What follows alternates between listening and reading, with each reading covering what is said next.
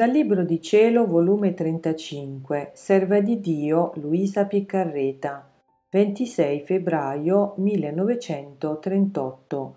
Come chi cerca di riconoscere Dio nelle sue opere, Dio si riconosce in essa, felicità che riceve dall'amore della creatura, il posto che tiene l'uomo nella creazione e nella stessa divinità, come essa forma le membra a chi vive nel voler divino sono sotto l'impero del voler divino, il quale ama, sospira di voler essere riconosciuto in tutte le sue opere. Pare che prenda per mano la piccola creatura e portandola a volo le adita ciò che ha fatto, quanto l'ha amata in ciascuna cosa creata e come per diritto vuole essere amato. Amare e non essere ricambiato nell'amore è il suo più gran dolore io sono rimasta sorpresa ed il mio sempre amabile Gesù, visitando la piccola anima mia, tutto bontà mi ha detto, Figlia mia benedetta, amare ed essere amato è il più grande refrigerio al nostro amore. Alla felicità del cielo si unisce la felicità della terra che dandosi il bacio l'uno e l'altra sentiamo che anche la terra si felicita. Portandoci l'amore della creatura che ci riconosce ed ama, ci porta le più belle gioie e la più grande felicità. Molto più che quelle del cielo sono nostre, nessuno ce le può togliere. Invece quelle che abbiamo attraverso dell'amore della creatura sono nuove per noi e formano le nostre nuove conquiste. Poi, con l'essere riconosciuti nelle opere nostre, la creatura si mette in volo per salire a riconoscere colui che l'ha creata.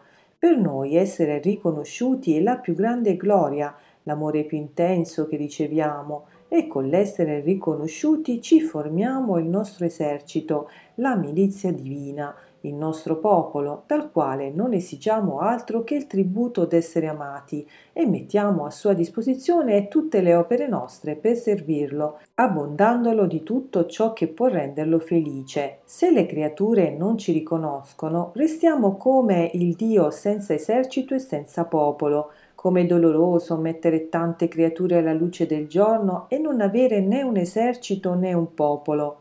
Ora ascoltami ancora, come la creatura ci riconosce nelle cose create ed ama, così suggella in esse una nota di amore e di felicità per il suo creatore, e salendo a riconoscere il suo creatore, essa conosce noi, e noi riconosciamo il nostro essere divino in essa. E se tu sapessi che significa riconoscersi a vicenda, il nostro amore amato si rapacifica ed ama più intensamente colei che lo ama e giunge a darle eccesso che, per riconoscersi nella creatura, crea se stesso.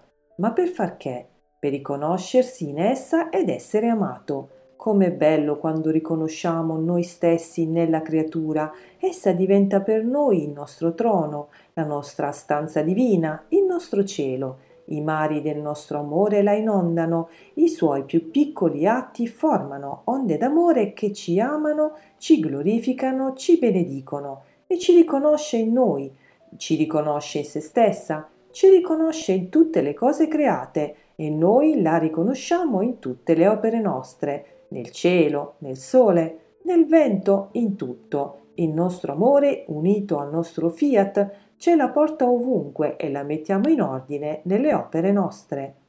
Dopo ciò la mia povera mente continuava a nuotare nel mare del voler divino. Mio Dio, quante sorprese, quante meraviglie! Ed il mio dolce Gesù, visitando la mia piccola anima, tutto inondato nelle sue fiamme d'amore, mi ha detto Figlia benedetta della mia volontà, il mio amore non mi dà pace se non mi fa dire nuove sorprese nel mio fiat divino vuole farti conoscere la sublimità, la nobiltà ed il suo posto che occupa, tanto nella creazione quanto nel nostro essere divino, per chi vive nel nostro voler divino.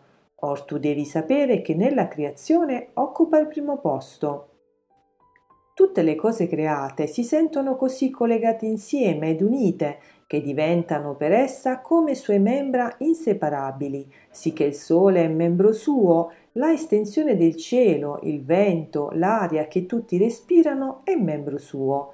Tutte le cose create si sentono felici, onorate di essere membra di questa fortunata creatura e chi le fa da cuore, chi da mano, chi da piedi, chi da occhio, chi da respiro. Insomma, non vi è cosa creata che non tiene il suo posto distinto ed esercita l'ufficio di membro in essa, e la sua anima, come capo, tiene in ordine le sue membra e riceve e dà a Dio tutto l'amore, la santità, la gloria e tutti i beni che le cose create contengono, molto più che tutte le cose create sono pure membra nostre, sicché per chi vive nel nostro volere, le membra sue sono le nostre e le nostre sue, le quali tengono in comunicazione il nostro essere supremo con la creatura e noi diventiamo per lei più che sangue che circola nelle vene dell'anima, palpito continuo d'amore che palpitiamo nel suo cuore, respiro divino che respiriamo nella sua anima,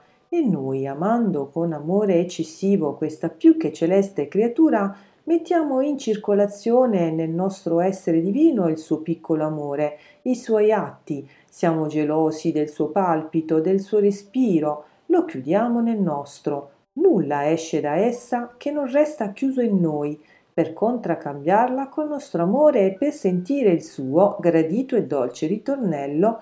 Ti amo, ti amo, ti amo sicché in chi vive nel nostro volere vediamo la continua catena d'amore che mai si spezza ed il nostro amore ha il suo poggio dove poggiarsi per poter dire incessantemente ti amo, ti amo, ti amo. Il nostro amore, quando non trova l'amore della creatura, resta sospeso e dà un grido di dolore, quasi volendo assordare la creatura per dirle perché non mi ami? Il non amarci è la ferita più crudele per noi.